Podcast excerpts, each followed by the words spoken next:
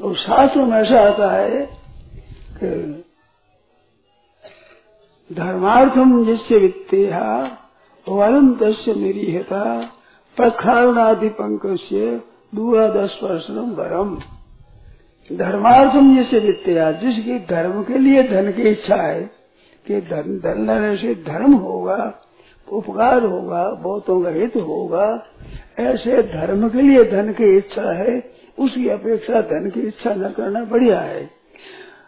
कि अरे जो कादा पड़ा है, गली में नाली गंदी चल रही है, इसमें थोड़ा कपड़ा लगा लें क्योंकि हमारे घर में कल चलती है, धो लेंगे। तो धोने के लिए कादा क्यों लगाओ? पहले ठीक है। इस तरह से धर्म के लिए धन की इच्छा करता है, वो तो कादा लगाता है। शास्त्र आया धर्मार्थम जैसे वित्या जिसकी धर्म की इच्छा है धर्म के लिए। तो प्रक्षालन आदि पंख से दूर दुनिया जैसे कादा लग जाए तो लगा करके धोने के पैसा कादा न लगाना अच्छा है।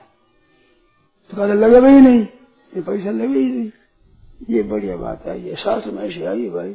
अब इसमें प्रश्नोत्तर करूँगा धन के द्वारा उपकार कभी हुआ नहीं, होगा नहीं, हो सकता नहीं। धन की और कैसे उपकार करेगा? उपकार करेगा धन की आसक्ति नहीं रखने वाला। धन रखे तो न रखे तो दोनों ही। धन और भोग, दो में जो आसक्ति है, दोनों को जो महत्व जिसे अंतकरण में, वो भगवत भजन नहीं कर सकता, उपकार नहीं कर सकता। जिसके अंतकरण में ये बात कल कही थी मैंने। भोग ईश्वरीय प्रसक्ता नाम तया भृत शाम व्यवसायत्मिका बुद्धि समाधो न विधीयते। भोग और पैसों में जिसकी आसक्ति है, ये जिसके मन में धन का महत्व है, वो परमात्मा में नहीं लग सकता। असली बात की तरफ़ आप लोग का ध्यान नहीं है। जो पूछते हैं ना, उनका ध्यान नहीं है। राग द्वेष भरे हुए हैं। अब ये तो बात हो कोई धन नहीं ले, वो भी अच्छा नहीं लगता तो उनको क्या समझाऊ मैं? मेरे बात तो दूसरी है।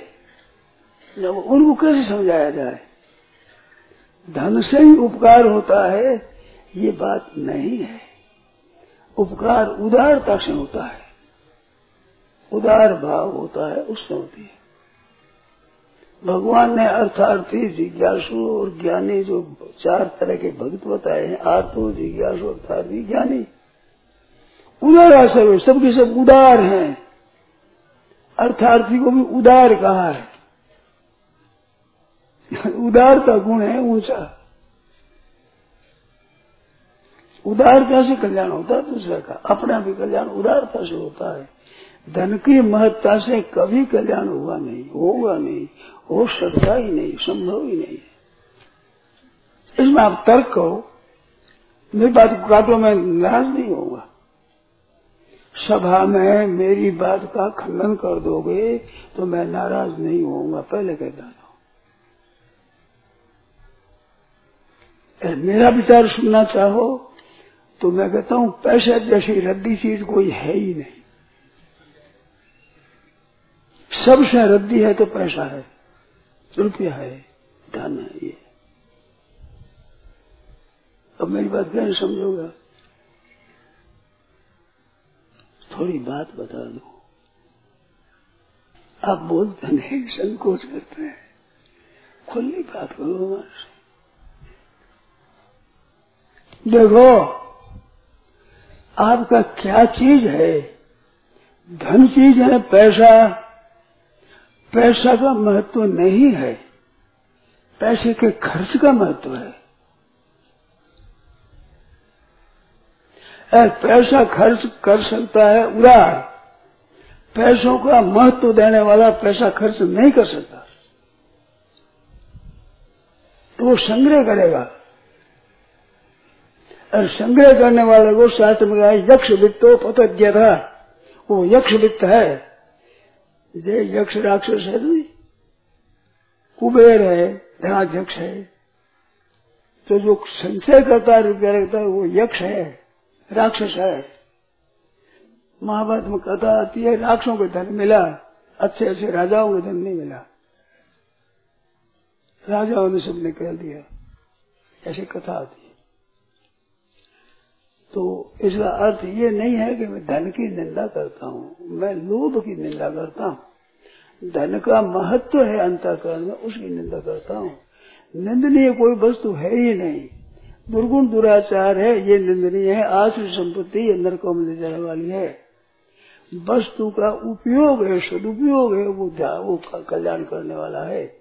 त्याग का भी सदुपयोग है, पैसों का भी सदुपयोग है।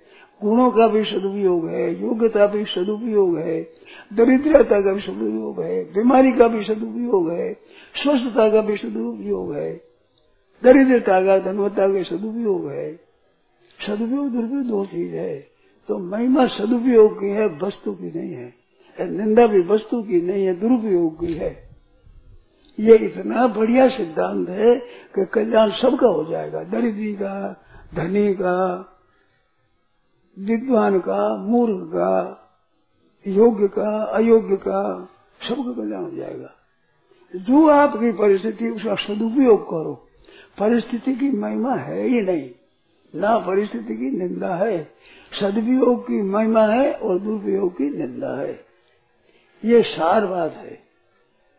जो आपकी परिस्थिति है, धनवत्ता है, निर्धनता है, योग्यता है, अयोग्यता है आपकी स्वस्थता है, आपकी बीमारी है। ये इसमें ना बीमारी की महिमा है, न स्वस्थता की महिमा है। आपकी जो परिस्थिति, उसका सदुपयोग की महिमा है, सदुपयोग की निंदा है। बोलो भाई।